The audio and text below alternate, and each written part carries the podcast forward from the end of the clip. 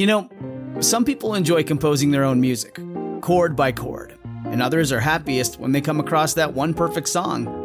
Work is not a lot different than that. Whether you prefer building your own workflow or using a pre made template, with Monday.com, you and the team can work in a way that's comfortable for everyone. Tap the banner to go to Monday.com and build your own amazing workflow or find an awesome template. No judgment. This episode is sponsored by The Jordan Harbinger Show. Named the best podcast of 2018 by Apple. Tons of fascinating guests, untold stories you won't hear anywhere else. Expand your wisdom and discover other perspectives that you've never considered before with The Jordan Harbinger Show. Join Jordan as he interviews high profile people as well as intriguing personalities each episode features a discussion that might just take you anywhere. I recommend episode 970, where Jordan and guest Annie Jacobsen talk nuclear annihilation. How likely is it? How scared should you be? And what comes after?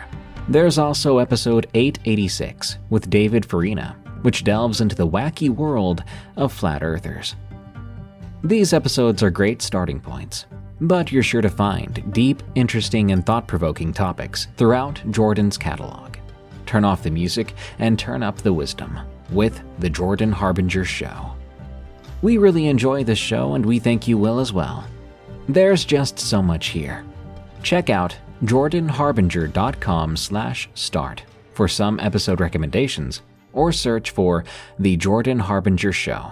That's H A R B as in boy, I N, as in Nancy, G E R. So recently, my wife and I got back from a short stay at a cabin in the woods. It was fun, but we didn't encounter any wendigos or skinwalkers or anything of the sort. Arguably, the scariest thing I saw while we were out there was a gray squirrel that was stealing some birdseed and challenging me for dominance at the sliding glass balcony door. God help us all if that door hadn't been closed. Anyway, here are some actually scary and allegedly true cabin in the woods horror stories to give you nightmares for weeks on end. The first story today is a mind trip that will have you wondering if it really happened or if it was just the narrator's hallucination. Either way, the situation is creepy. So instead of a cabin for your next relaxing getaway, how about you buy a new beanbag and some cheesecake? If you want to hear your story on this show, share it with us at darkstories.org.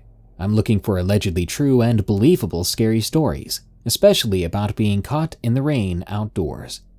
Also, if you'd rather listen while you work, drive, or sleep, follow the Darkness Prevails podcast on Spotify and iTunes. And to help the show grow, leave us a review on iTunes too. Thank you. Links are in the description. Now, let's begin. My friend doesn't stay at cabins anymore. From Hollow Ghost. This is an email from one of my friends. We'll call her Abigail. I received this back after sending her an email asking if she wanted to go up to my family's cabin for a week this past summer. Here goes. James, I'm really sorry. I know I promised this year would be the one that I finally went with you to the cabin, You've told me again and again that it'll be safe. There are other people there, but I just don't feel up to it. Next year, maybe, if we're all together. We could go to my parents' place, even. Maybe go skiing. Colorado has some nice mountains. Who am I kidding? I guess if I'm going to blow you off for the third year in a row, you might as well know why. Do you remember four years ago? You probably don't. Well, you asked me the same question. But my parents had already planned on going up to the cabin that year since my dad was finally off of work. Anyway, I went up there with them. It was good. Fun, I guess. At least I got to spend time with them. I'm rambling again, sorry. The point is, I've not been honest with you, or with anyone for that matter. One night when my parents were all asleep, I went out into the woods on one of the trails. You know the system that runs back behind my parents' cabin, don't you? Well, I kind of got lost. It wasn't the smartest move, but you know how my insomnia is. I just felt claustrophobic, cooped up in that cabin. Well, I was lost thoroughly. There was no signal up in Colorado where my parents' cabin was, so I had no idea what to do. I just kept walking down the trail. I guess I hoped that it was one of the routes that led down to the town, and not one of the ways to the backside of the mountain. I walked for half an hour at least, and I didn't get anywhere. Most of it was uphill, and the trail kept getting rockier. I think that's why I decided to turn around and take a different route when I reached one of the small ponds. You know, you can never be quite sure with those ponds. They all look the same. As I was turning around, I caught a glimpse of some light through the trees. A yellow kind of light, like you would see from a lamp. Not the glaring white ones that they line the water towers with, though I guess a water tower would have helped too. I walked over to it, thinking I could ask for some help. And as I entered the small clearing with the house, it was a small house with an oak wood frame, I saw the lights were on. And the door was open. But there wasn't anyone there, if you can believe it. I figured that whoever owned the cabin just went out into the forest for a minute. They would probably be back soon. I don't know why I decided to wait inside the cabin instead of outside, but can you blame me? It gets really cold at night in Colorado. I walked into the house. A rich person definitely owned it. It had all the bells and whistles a nice stove, refrigerator, the biggest flat screen I'd ever seen. I sat down on the couch. I don't think I even waited two minutes before a young man walked back in. He was wearing casual clothes, a blue hoodie, if I remember correctly, and jeans. He looked surprised to see me there. I asked him if he knew the way back to town, or if he could at least help me get back to my parents' cabin.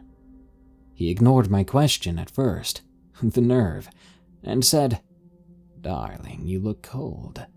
Let me get you a drink and a blanket first. Now, there was something seriously off about the dude.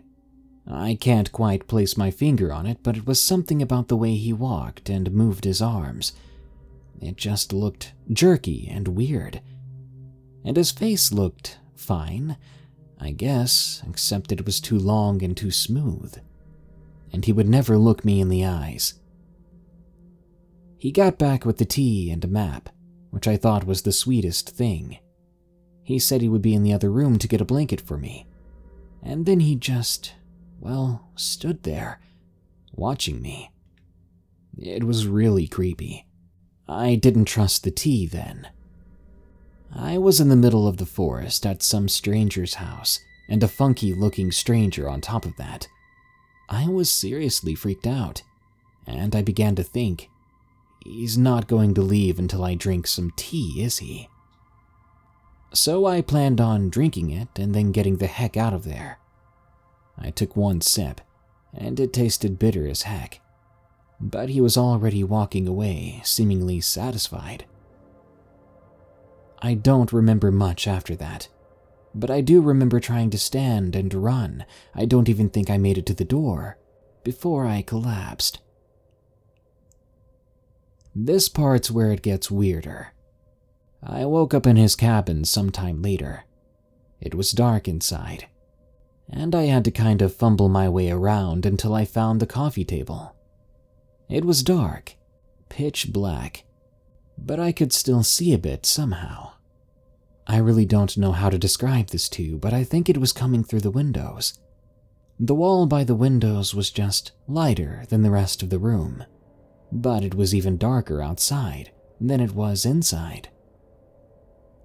I went up to the window and pressed my hand against the glass. The glass was hot, hot like the sidewalk during the summer. I thought I'd burned myself, but it didn't hurt, and it didn't even feel warm.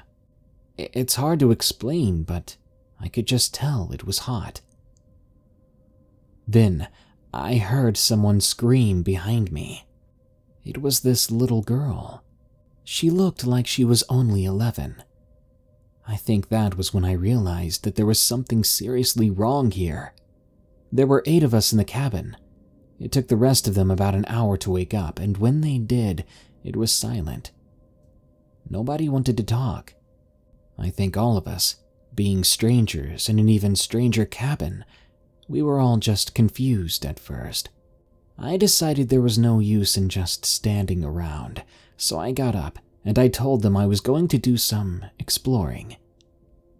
It was definitely the same cabin, but something was off. Save for the living room and kitchen, all the other doors were missing. There weren't any lights either. I was looking around in the kitchen drawers, I think. And another weird thing was there wasn't anything in them. That's when I heard the door slam open. I turned around, surprised, expecting to see the strange man come in. But it was one of the men I'd awakened with. He was just standing there in front of the open door. There was some kind of black goop behind it, but it appeared like it was swimming, almost, but it wasn't making waves. It looked like it was folding in on itself, and every time it did, I caught a glint of light. It was like a soft blue, but it wasn't any color I can describe. At least, not any color I've seen before. He just stood there, staring into the goop. He kept inching towards it like he wanted to jump in it, but something was holding him back. Joey, one of the girls, Michelle, I think her name was, said to him, What are you doing? The man didn't respond. He didn't even look at her. He just kept inching towards the door. Then the goop stretched, or more like it bulged, and part of it caught around the waist of the man. He looked at the girl for a second like he had broken out of a spell. He looked terrified. But the goop just yanked him into itself with a hiss, like water hitting a burning hot pan. The younger girl began to scream. Do you have any idea how awful an 11 year old scream is? Anyway, I slammed the door shut and pulled the girl down onto the floor with the others. What was that? Michelle asked. Where did he go? I was dumbfounded. I think we all were. And terrified. We started discussing what we saw, how that man had been absorbed or dissolved into the goop. I kept glancing back at the door, expecting to see Joey burst through it at any moment. One of the girls pulled out her phone and tried to call the police, but again there was no signal. Another one of the girls got up and moved around, trying to find a landline. I stayed on the ground with the little girl and a few of the other people. There was something weird about Michelle. She hadn't looked at any of us once the entire time we'd been talking. She just kept staring out the window. Curious, I started to look too. I don't think the goop was actually moving, but it appeared to be pulsing or breathing. It was pressing up against the windows and then back, and up against the windows again. Michelle rose to her feet and started to the door, and somehow that broke me out of my trance. I caught her sleeve as she passed. I was confused about how she could even go over there after what had happened to the boy. Where are you going? I asked. Then she hit me. I let her go then. All I could do was watch as she opened the door and that mass stretched to take her too. We waited for hours. I don't remember how any of us were left at that point. It was alluring. I felt drawn to it. I don't know why, but I had the urge to just stare at it, to let it swallow me up, too. I think we all felt it. At one point, I was holding the little girl, and I caught her staring out the window at the blackness. I didn't know what to do, so I tried to cover her eyes. She started to scream and kick at me, asking me why I wouldn't let her look. Somehow she got my hand in her mouth and bit down hard. I think I remember she drew blood, but it just kind of floated there in the air, like the videos of astronauts drinking orange juice on the International Space Station. She was already on her way to the door, running, and I ran after her. I don't know what would have happened if I hadn't made it to her in time. I had her pinned against the wall, and she was kicking and screaming, and someone else, one of the others, just walked by and opened the door, and the goop took them. The little girl and I just stared in shock. It felt as if a wave of heat pushed against us when the girl at the door sizzled out of existence, like someone had pointed a stream of hot air towards us. I dragged the little girl back into the center of the room, and we sat again, waiting. I don't know what for, I just knew that doing anything else could kill any of us. Nothing happened for hours. I must have been in the cabin for days, though. I never got hungry or thirsty, and I never had to use the bathroom. We tried to play games to pass the time, but you can only play Go Fish so many times. The cabin had practically nothing in it now. Furniture, sure, but no books or games. The fridge was empty, and the TV was not on the wall anymore. I tried tying myself to the furniture with my shoelaces. I thought that if I did get the urge to go to the door, it would stop me. So I attached my hand to one leg of the couch. Everyone was in some sort of daze.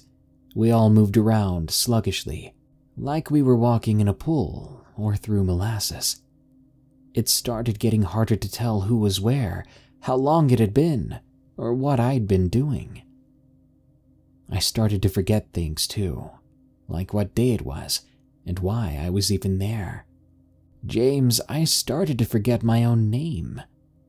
I was even more afraid when that began to happen. I just kept repeating my own name under my breath over and over again for hours. I must have looked like a lunatic.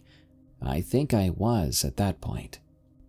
The other people were picked off one by one, all of them being absorbed into that goop, until there were only three of us left.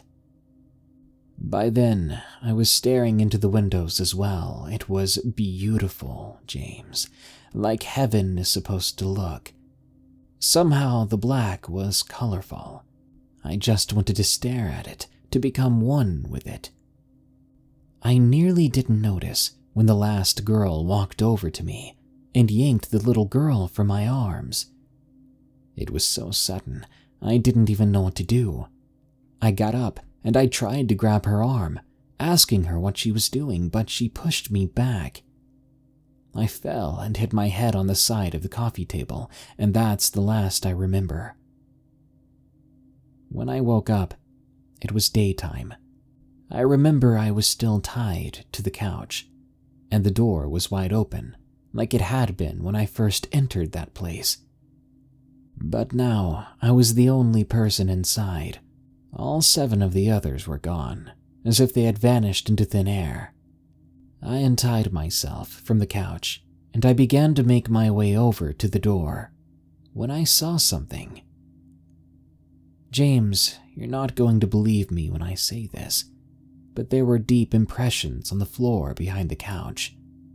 That girl, the last one, she had tried to drag me and the couch into the door with her, and that poor little girl. I didn't know what else to do, so I ran. I ran as fast as I could, all the way back to my family's cabin. I didn't come out of the cabin for the rest of the trip, and I haven't been back since. Now I hope you understand why I won't go with you. Again, I'm really sorry, but I just can't. I hope that you'll be safe too. Have fun. And James, don't go getting lost, especially at night. Cabin Creature from The Hetera. So this happened not too long ago, just about a year ago, I think. My two sisters and I never knew this would happen to us. Back around November 2nd, 2019, my sisters and I, let's call them Grace and Sharon, were sitting in our rooms playing an online game.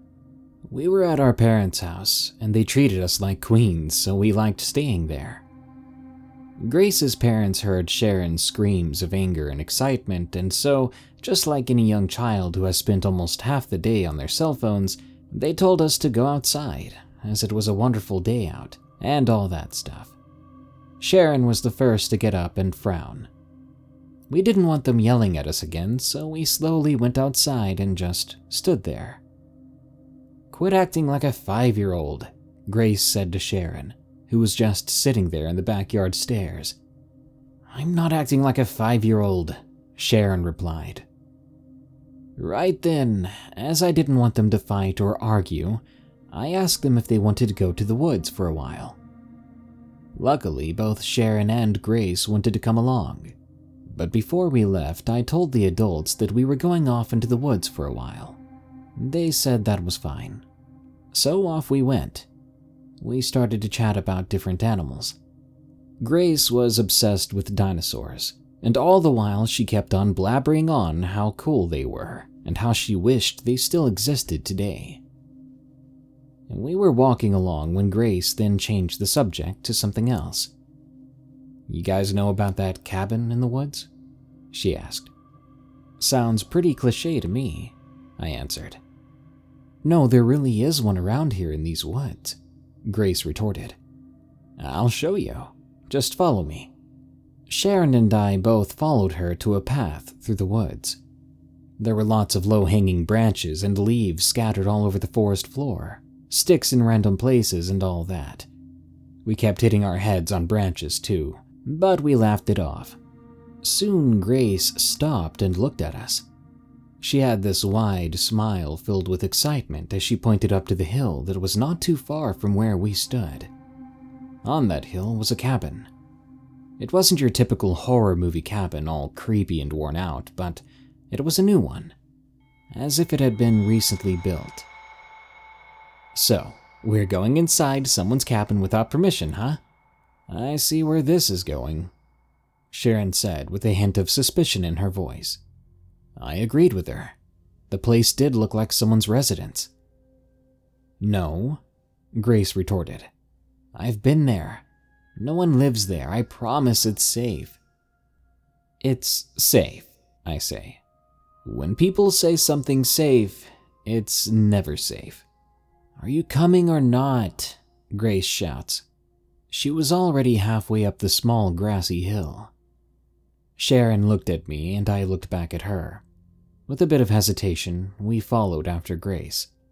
By the time we reached the top of the hill, Grace was already on the doorstep. The first thing we all noticed was that the cabin had no front door. The lights were on, though. I'm not sure how we didn't notice that when we were first down the hill. And the place was quiet, unnaturally quiet.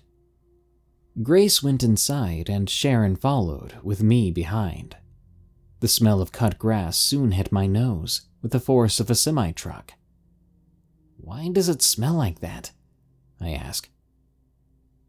Took the words right out of my mouth.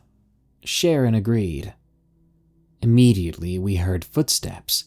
Not a person, but more like an animal walking on all fours. I froze. Guys, we need to leave. Someone's animal is in here. Grace nodded slightly. But apparently, she didn't agree with my idea. Instead, she began to explore around the cabin, as if she was looking for something. Run! Sharon suddenly shouted and took off out of the cabin.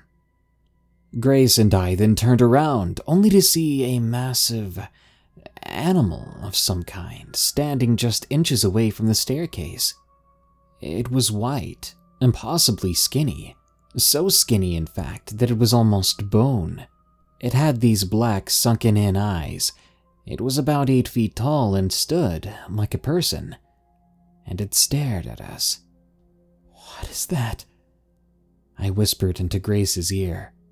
Grace didn't answer, and I understood why. She, we, were so terrified by this creature this white thing then decided to crawl back up the stairs, now seemingly uninterested in us, The way it crawled was more like a spider. Before finally vanishing in the darkness upstairs, it took one last emotionless glance back at us. It stared for only a few seconds, then leapt the last four stairs up. Grace grabbed me by the arm and took me outside. Sharon was there waiting for us, mouth agape, staring at the cabin. There was no need for us to speak. We fled away from the cabin, down the hill, through the woods, and finally made it back into the backyard, where the adults stared at us with suspicious eyes. We made it out alive, but confused and traumatized. Dragon on Vacation From YOLO Fishy 23 At the time of writing this, I'm 17. I have two younger siblings, a brother Josh and a sister Krista, who are both 14. My mother is a very kind woman, always helping other members of my family when they need it. My father passed away when I was 10. He always had a way of making any situation a good one. Finally, there's Uncle Jesse, my mom's brother. He was living with us at the time because he had lost his arm a year before. This story may sound crazy, but I swear on my life this happened.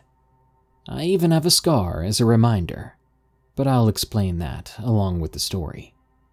This happened to me and my family when we were on vacation in the UK. We had been driving to a small town in the UK countryside. The drive was about five hours.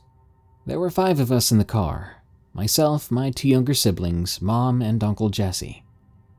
My siblings, Josh and Krista, were both asleep at the time. My mom was driving while my uncle and myself were talking about what plans we had when we arrived. We had rented a cottage by a lake for two weeks. Eventually, we arrived at the cottage. My mother stepped out of the vehicle and went to wake up Josh and Krista, while Uncle Jesse went to unlock the door. Mom, I'm gonna go take a walk, okay? I said, climbing out of the car. My mom responded with, Okay, just don't wander off too far. The cottage was laid out like this. At the front was a deep forest that stretched around until it reached the back of the cottage. Then it opened up to reveal a beautiful lake. If you stood on the shore, you could see other cottages around the lake. I started walking about 20 meters or so into the forest. It didn't take long for me to spot something strange claw marks on some of the trees. They looked like they could have been from a bear, except they were about as long as my entire arm, and they wrapped around the whole trunk of the tree like something had used the tree to pull itself upwards. Then I felt it. A feeling I'll never forget. The feeling that I should run, and run fast. I kept walking, and as I did, the feeling kept getting worse and worse until I was about 30 meters in. By then, I could not take it anymore, so I ran back out when I'd gotten back to the cottage, my family had already brought our bags in. The rest of the day went without any problems. We all went to bed, but I soon discovered that that night it would be one night that I wish had never happened. The cottage had two bedrooms.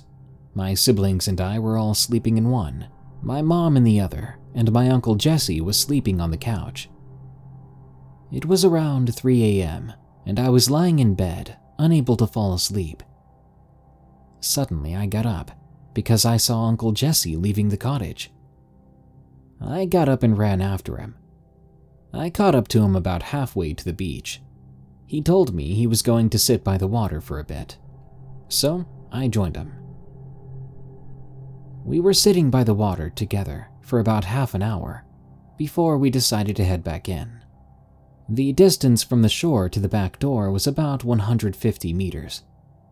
We had walked about 50 meters when the feeling from before returned stronger than ever. I was guessing Uncle Jesse felt it too, because he told me to speed it up. This is the hardest part for me to tell. When we were about 25 meters from the door, Uncle Jesse broke out into a full blown sprint. Before I could follow suit, I felt a sharp pain in my back, and something pushed me into the ground. I began to hear a rumbling growl. Suddenly, there was a pressure on my back, as if something was standing on top of me. I heard screaming coming from the cabin. I raised my head to see my mother, my siblings, and my uncle all standing there with their faces locked in looks of fear, and they were white as snow. I could feel it. Whatever was causing the pressure in my back, it had a scaly texture to it. Then the weight was lifted off of me. I was not able to move until my mom ran over and helped me up. I turned my head to see this massive creature hidden among the tall trees. The only clear part I could see were its large yellow lizard like eyes. Together, my mom and I ran inside. We completely locked the place down, and we didn't leave the cottage for the rest of our vacation. That creature left a scar on my back I assume it tore into me with its claws. Thanks for listening to my experience. I know how crazy it sounds, but I swear it happened. Please, if you ever enter the UK countryside, be careful.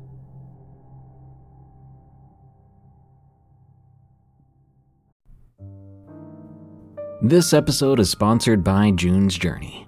Do you believe in monsters? And given the chance, would you be brave enough to track one down on your own? In June's journey, people are the true monsters, and you can live the story yourself rather than sitting back and listening to one. June's Journey is a hidden object game with a thrilling murder mystery set in the roaring 20s. You play as June on the hunt for your sister's murderer. Discover clues through exciting hidden object scenes with beautiful and atmospheric illustrations and music. Victory brings you closer to new plot points and suspenseful answers. When not hunting for clues, you can customize your own luxurious estate island with gardens, buildings, and decor.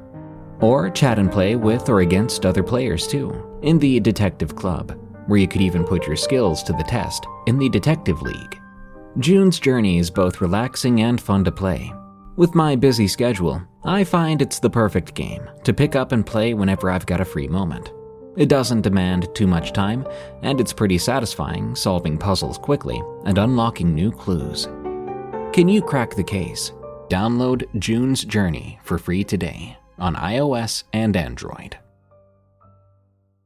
Hey, it's Ryan Reynolds, and I'm here with Keith, co star of my upcoming film, If, only in theaters, May 17th. Do you want to tell people the big news?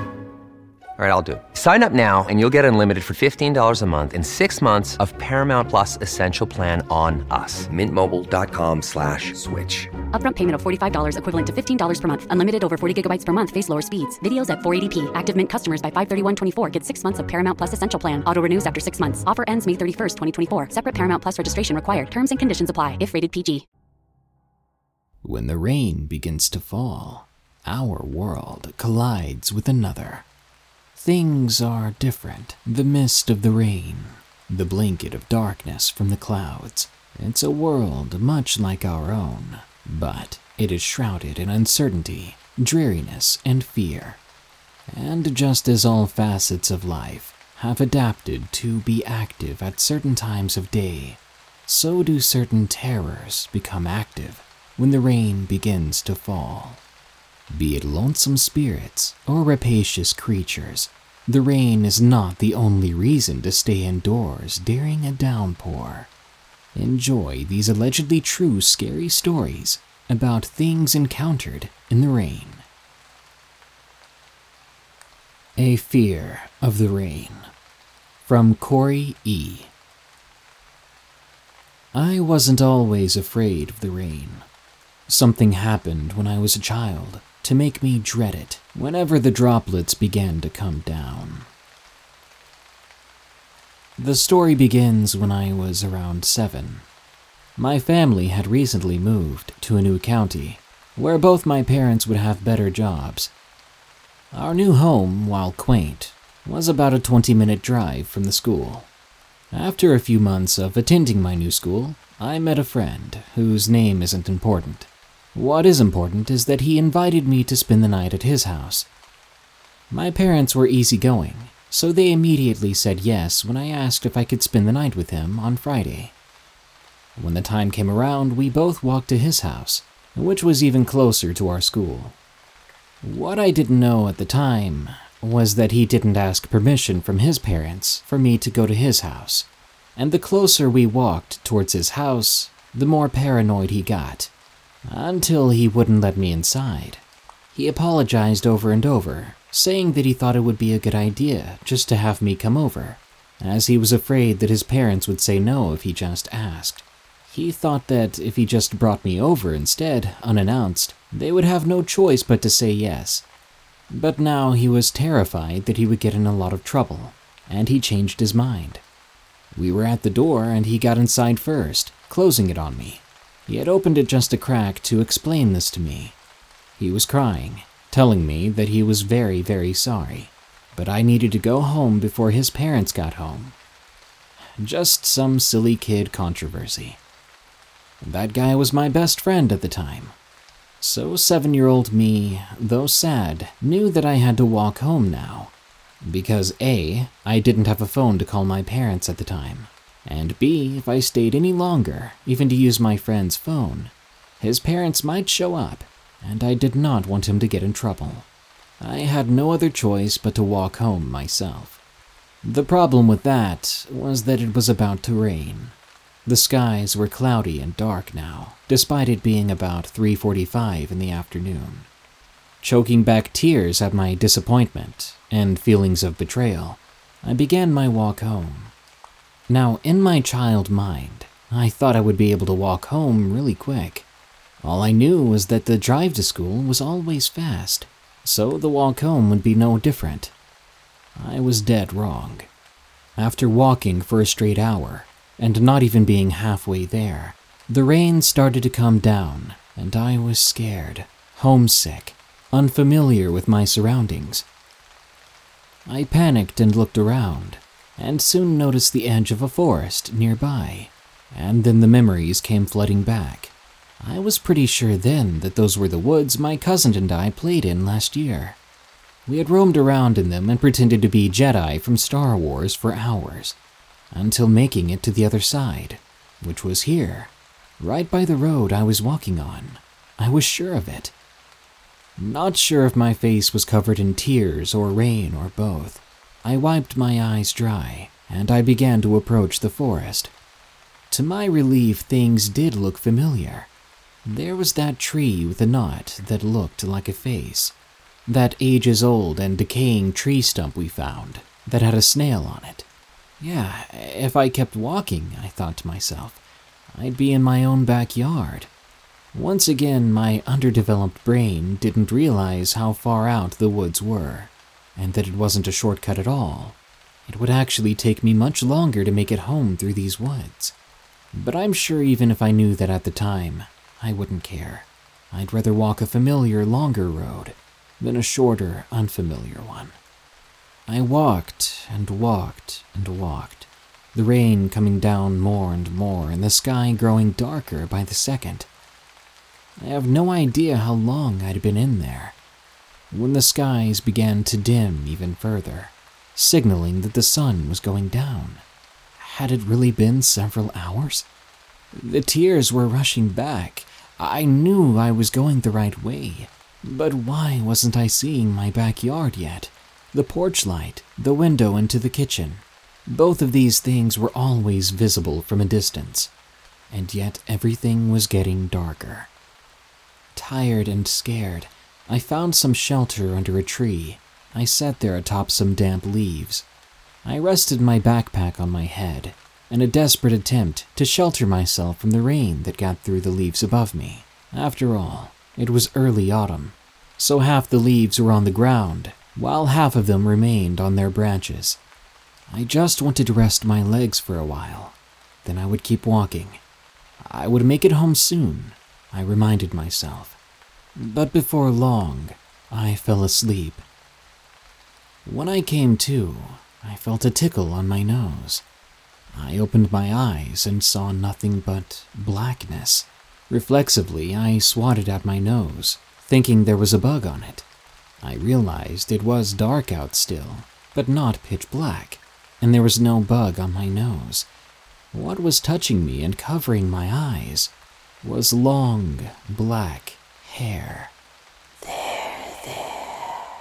It's all going to be okay. A strange, phantasmic voice echoed behind me, just behind me. My eyelids shot straight open. I stopped blinking for a while. I stopped breathing for the next few seconds. Realization after realization came to me. There was hair in front of my face that wasn't mine. Two arms embraced me around my waist from behind, skin pale. There was someone sitting right behind me, between the tree and myself. Don't you love the rain? It's so beautiful. She whispered again, right into my ear, goosebumps appearing all over my body. I could feel it. Not to mention this person sitting behind me now. She was freezing cold, colder than the raindrops that fell on us. I'd never been more scared. I remember at one point I screamed and nothing came out of my mouth, not a sound, as if I had pushed my body so hard that my voice box just broke or failed on me. I sat there petrified, afraid to move or react, because I could see her fingers. Mounds of dirt lay underneath her fingernails, which were shredded and torn. There were cuts and bruises all over her fingers and hands, dirt all over her skin. It looked like she had crawled over the ground with only her hands, in a rainstorm, no less. We can stay here forever, you and I. No more alone. Suddenly, her hands began to move up my body until they were covering my face on both sides. She began to squeeze my face, digging her dirty nails into my skin until it hurt. It burned like nothing I'd ever felt before. Just as I was about to scream again, and probably fail doing so once more, I heard a voice calling out for me. A different voice. Corey! It was my dad. The moment his voice reverberated through the forest, the long black hair suddenly shot upwards, and the nails sliced upwards across my face. I heard whoever or whatever had been behind me suddenly scurry upward at an impossible speed. I looked up just in time to see her black, long hair and pale, nearly white skin fade into the branches above. She hid herself and disappeared into the sparse leaves. I sat there alone, waiting for my parents and apparently a search party they'd gathered. I just couldn't take my eyes off of the branches, waiting to see movement, waiting to see flashes of pale skin or long black hair. I was soon discovered and taken home, given hot chocolate and a heated blanket, as well as a big, late dinner. Lacking emotion, I devoured my food, my mother and father barraging me with the same question over and over. How did I get those cuts on my face? Eventually, I would reply, letting them know about the lady in the forest, the woman in the tree. But they were having none of it. Before long, they came to their own conclusion that despite the marks looking like claws or nails raking across my face, I must have cut myself on some thorns. And that's my story. These days, whenever it rains, I can't help but think about that day. The day that I thought would be fun, spending time with my then best friend. The day I felt abandoned and alone in the rain, when something else came to find me. My Rainy Playdate from Shower Songs. I had a rough childhood, and consequently, I've buried most of my memories from back then. There is one memory I've never forgotten. One that not only shaped the man I've become, but also forged my perception of life and the universe itself.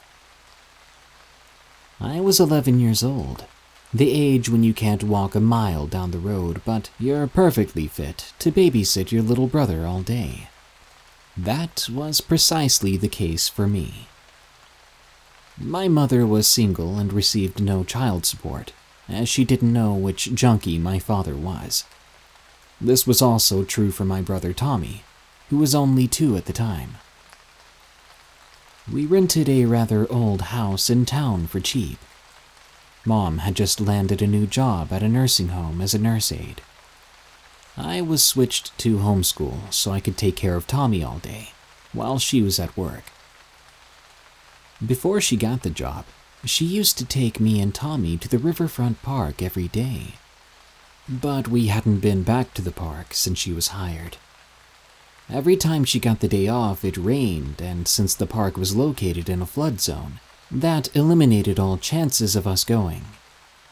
I begged her to let me walk the quick mile there on my own, but that was out of the question to her. I started to fantasize about going to the park while she was at work, and after a few days, I mustered up the courage to actually do it. I set my alarm clock to wake me up 20 minutes after she'd left, so I could be back before even Tommy woke up. I didn't like the idea of him being hungry because I wanted to swing. I laid out my outfit the night before. It consisted of a hat and sunglasses, in case someone we knew drove by. I quickly got ready, then put my pillows under my blanket, in case Mom came back for something. I made sure Tommy was sleeping, then made my way to the kitchen. I grabbed a water and a pack of Pop Tarts. Ready to be a free man, I turned the deadbolt, then the knob, and I started my journey. Around the halfway point, the Pop Tarts were long gone. But despite the empty bottle, the water was here to stay. The sky began to pour rain from its darkened clouds. Afraid of getting too muddy and then busted, I turned around and headed back home. I mounted the creaky porch and turned the doorknob, except it didn't turn. I nearly smacked myself. I had unlocked the deadbolt, but not the knob. I didn't even bother checking the windows. My mom's more paranoid than me. I sat on the porch for some time, trying to figure out what I should do. Finally, I decided, screw it. I'm going anyway. By the time I made it to the park, the river was already rising, and I was soaked. The way my clothes stuck to my skin made me feel like a pirate. Suddenly, the stick on the ground became my cutlass, and the playground equipment morphed into pirate ships, firing cannonballs at each other. I swam through the wood chips, boarding each ship and killing everyone on board. My final showdown was with the SS Gladiator's hook handed captain. He got a slash on my arm and then my leg. I was forced to dive down the slide and plummet into the ocean. When I hit the wood chips, there was a big splash, followed by three smaller splashes coming from underneath the slide set. That brought me back to reality. My sword was once more a flimsy stick, and I was no longer Charson, the pirate slayer. I was just an 11 year old boy in the rain. For the first time since I'd gotten there, I noticed how cold the rain was and how high the river had gotten. I scurried to my feet and hesitantly looked under the slide. There was nothing aside from wet wood chips. I took a moment to calm down. I was more than ready to go home, but I felt as if I owed it to Charson to finish his battle while I had the rain. I got back into the zone and swam underneath the ship to the other side. I stuck my cutlass deep into the hull, using it to climb up the side, feeling like Jango Fett in his fight against Obi-Wan. When I got to the top, something else shook me back into reality. I was met with a blue-lipped boy. His darkened veins showed through his greenish-black skin, and he was holding a stick, just like mine. I screamed loud enough to shatter glass as I jumped backward in terror. I crashed into the wood chips before rolling over and sprinting through the puddled ground as fast as I could, feeling water pelt my jacket with every stride. I didn't look back until I was beside the road. When I did, I could still see the boy standing atop the slide set. He was waving at me, and somehow I found the energy to sprint even harder. My mom returned to find her son petrified, muddy, and wet, curled up on the porch. Tommy's hungry cries blaring through the old walls. She gave me the worst spanking I've ever had, but I didn't get grounded. When I told her what happened, she looked as if she'd seen a ghost. She told me when she was a little girl, a boy she went to school with was playing in that same park during a flood and was taken by the current. La Llorona from Mike V. This happened when I was living in Mexico. I was 14 years old and it was the rainy season. One day I was hanging out with my cousins.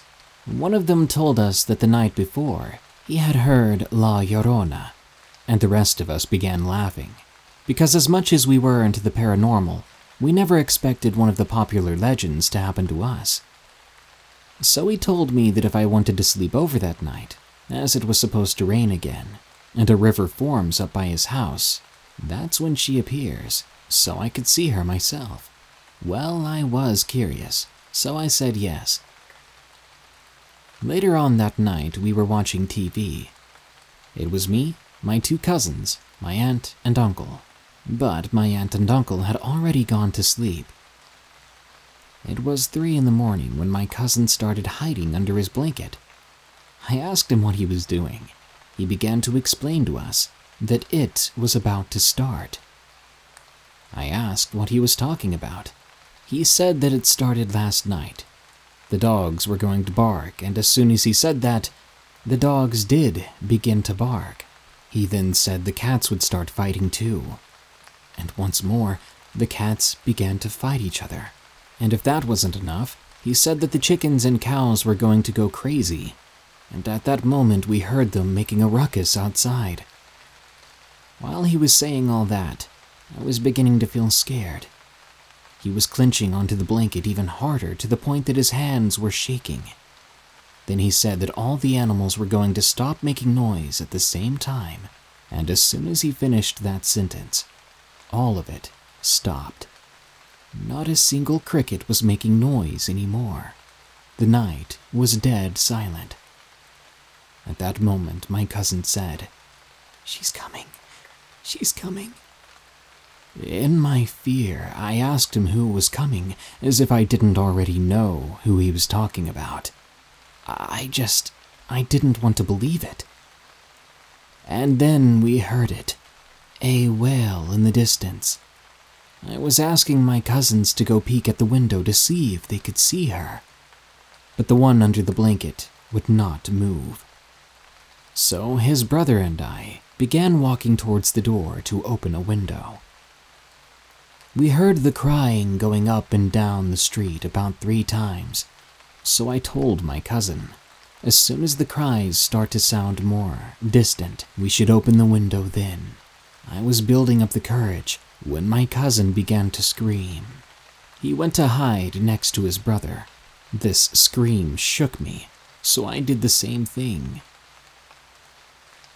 The following day, we told our uncles and grandma what happened. They took it as a joke, but my grandma, in a serious voice, told us that her wails are the exact opposite of what they sound.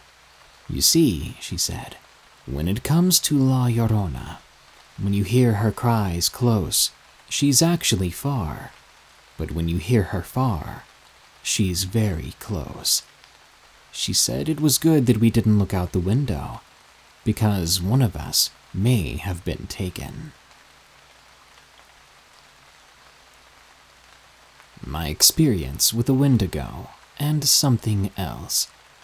From Brian M. Just as a heads up, This story does contain graphic descriptions of my dog who sadly perished during the incident. I live in a small rural town in Pennsylvania. My house is located deep within the woods, and my nearest neighbor is roughly four to five miles from me. Let me start off by saying I love the forest. I love nature itself, and as a child, my grandma would always tell me that the woods would protect me. Yeah, I know. Sounds kind of odd, but I did believe her a bit. I'll tell you why later on in the story. She was also Native American. She believed in lots of supernatural stuff. To get things started, the woods near my house had a trail which led from my backyard into a dense part of the forest. Most days, I would bring along my dog Zero, a black pit bull who was nothing but loving towards anyone he met, especially me. I did so often that it became a part of my daily schedule. I would go out around 4 to 7 p.m. I'd bring my dog and sit on this big but flat rock that was located near the end of the trail.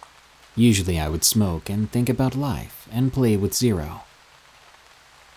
I should have mentioned this first, but every time I'd walk in, I would feel as if someone or something was watching me from afar, and Zero would sometimes look into the wilderness as if he caught sight of something. I can assure you I got the sense that I was being watched over. Dare I even say protected at times. Even when I got that feeling, the forest was alive. It felt as if everything there was residing peacefully. I would sometimes ask my father what kind of animals he thought resided in our part of the woods. He just mentioned the basic things, like deer, squirrels, your occasional bear or two, but nothing I should be highly afraid of. He also reminded me that Zero was with me. He'd protect me. So every day I'd walk in those woods, joyful and full of peace, not a single drop of worriedness. But then it happened. This incident took place three years ago on the month of February. I got out of work and I was eager to smoke and relax in the forest for a bit. By the time I got home, the sun was already setting, but I decided to still go out, as it wouldn't be the first time I went out after dusk. I got my smoke, my dog, and a pocket knife, which I only used to carve things into trees and such. I also brought a flashlight. By the time I got out of my house, the moon was out, and there was a graceful breeze in the air. I turned on my flashlight and started on my small journey. After a few steps, I suddenly heard my dad call out my name. I turned back, thinking he just got home, but soon I realized his car wasn't there. I was a bit confused, but I shrugged it off on me being exhausted from work. As I was walking towards the flat rock, Zero seemed to be a little bit wary. He kept looking around with his ears straight up. I didn't think too much about it. I kept calling him over so he would be closer to me, and he listened. At some point during the walk, I did realize that I wasn't getting the feeling that I was being watched as I usually did, and the woods were awfully quiet. The sound of my boots hitting the ground and your occasional twig snapping were the only sounds that occupied the night. I finally made it to my spot. I sat down and started smoking. Roughly 30 minutes passed, and I'm petting Zero, who was acting kind of strange still. I realized Zero was focused on a singular portion of the area. The area was surrounded by trees and a cluster of bushes in the bottom.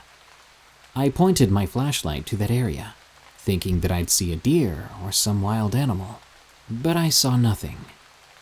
I turned my head so I could use my free hand to pet Zero, and as soon as I turned my head, a feeling rushed over me. Something I've never felt during my time in the woods. It was a feeling of pure fear. Then I hear it. Brian, where are you? It sounded just like my dad, but something was wrong. It was unnatural, as if someone recorded his voice and started playing it. I turned my head, and in that moment the hairs on the back of my neck started standing up. Slightly apparent by the tree in front of me, I could see half a body, roughly seven to eight feet tall, and a head which looked like a deer. But the skin was, well, falling off, revealing a skeletal snout. The antlers were all deformed and unnatural looking, and it had sharp teeth, all equal in size, filling its mouth. One arm was gripping onto the tree, and it was so long it looked like it could well easily pass its knees, with hands that showed long, sharp claws, and eyes that were yellow and reflecting the light from my flashlight. At the same time, its sharp gaze pierced my soul. Then it spoke to me, something that will haunt me for the rest of my years. There you are. I was going to book it until Zero went crazy and lunged headfirst towards the creature. The creature moved back behind the tree, away from sight, and Zero headed right for it. I stood in shock. I couldn't believe my dog ran right towards it. Barking and scuffling soon filled the air, then a slight thud, and pure silence filled it afterwards. I knew it then that my dog had been killed. Tears ran down my face, and utter fear filled my body. I was frozen. I couldn't run. Then, from out of the bushes, Zero had come back, but instead of running to me, it appeared as if that creature had slid him towards me, and what I saw scarred me. My Zero was there lifeless, a gash on the side of his body. I panned my flashlight back towards the tree, and once again with its arm across the tree, it stood there looking at me. I could have swore it smiled. Then it made this awkward movement, as if it was about to lunge right at me. Then something happened that will make me question my sanity, my existence, everything. A loud howl like sound manifested from behind me. It was like a hundred wolf howls at once. I told myself, no, please, don't tell me there's another one of those things out here. I heard a twig break in front of me. I turned right back to that tree to see the creature starting to walk away. It just simply vanished into the dark. After that, I passed out. What I remember next is my dad crying his eyes out and shaking me. When I finally gained proper awareness, he grabbed me and hugged me. When I realized what happened the night before, I started to shake, and my anxiety was in overdrive. To make matters worse, I can still see Zero's body on the floor. I looked around and saw no tracks on the ground to see if what I saw yesterday was indeed something not known to man. But as it was raining, it had washed away any tracks that were made. Fast forward later that day, I'm in my living room Zero's body covered in a blanket, and my dad was asking me what happened. He had the police coming over. He kept checking if I had any wounds on me, and I told him again and again that I was fine, but I was still tearing up. I was more concerned about my dead dog than me. I lied to the cops, telling them a random hungry bear came and Zero gave his life for me, and that the bear must have run off injured or something. Fast forward to December. I had buried Zero near the flat rock with my dad, and we moved to the city. We had a get together with my family. I was beginning to move on from what happened. But I still get these nightmares about the creature, and it always ends with that howl waking me up. When I talked to my grandma again, I decided to tell her over anyone else. She hugged me and believed me as I teared up. She also mentioned that the creature I saw was likely a wendigo. I had no idea what it was, but the description she gave me resembled the exact same thing I saw that night. A vile creature that looks like a decomposed deer with falling flesh, sharp teeth, and claws that has the ability to mimic people's voices in order to lure a victim into a painful demise. But the moment I mentioned that there could have been two of them because of the howl I heard, she looked at me dead in the eyes and said, That wasn't the Wendigo. That was the woods protecting you. What she said will stick with me for the rest of all time. I did some thinking to see if I could possibly identify my mysterious protector, because I know there was something else in those woods. It couldn't have been the woods itself. Something much more intimidating made that Wendigo back away from me. Then I realized all those times I felt as if something was watching over me, protecting me. It was all real, and my mind was only able to come up with one word, one thing that could intimidate a creature like that. Something akin to, or straight from Native American culture. Something that could have howled like that. Maybe it was a werewolf.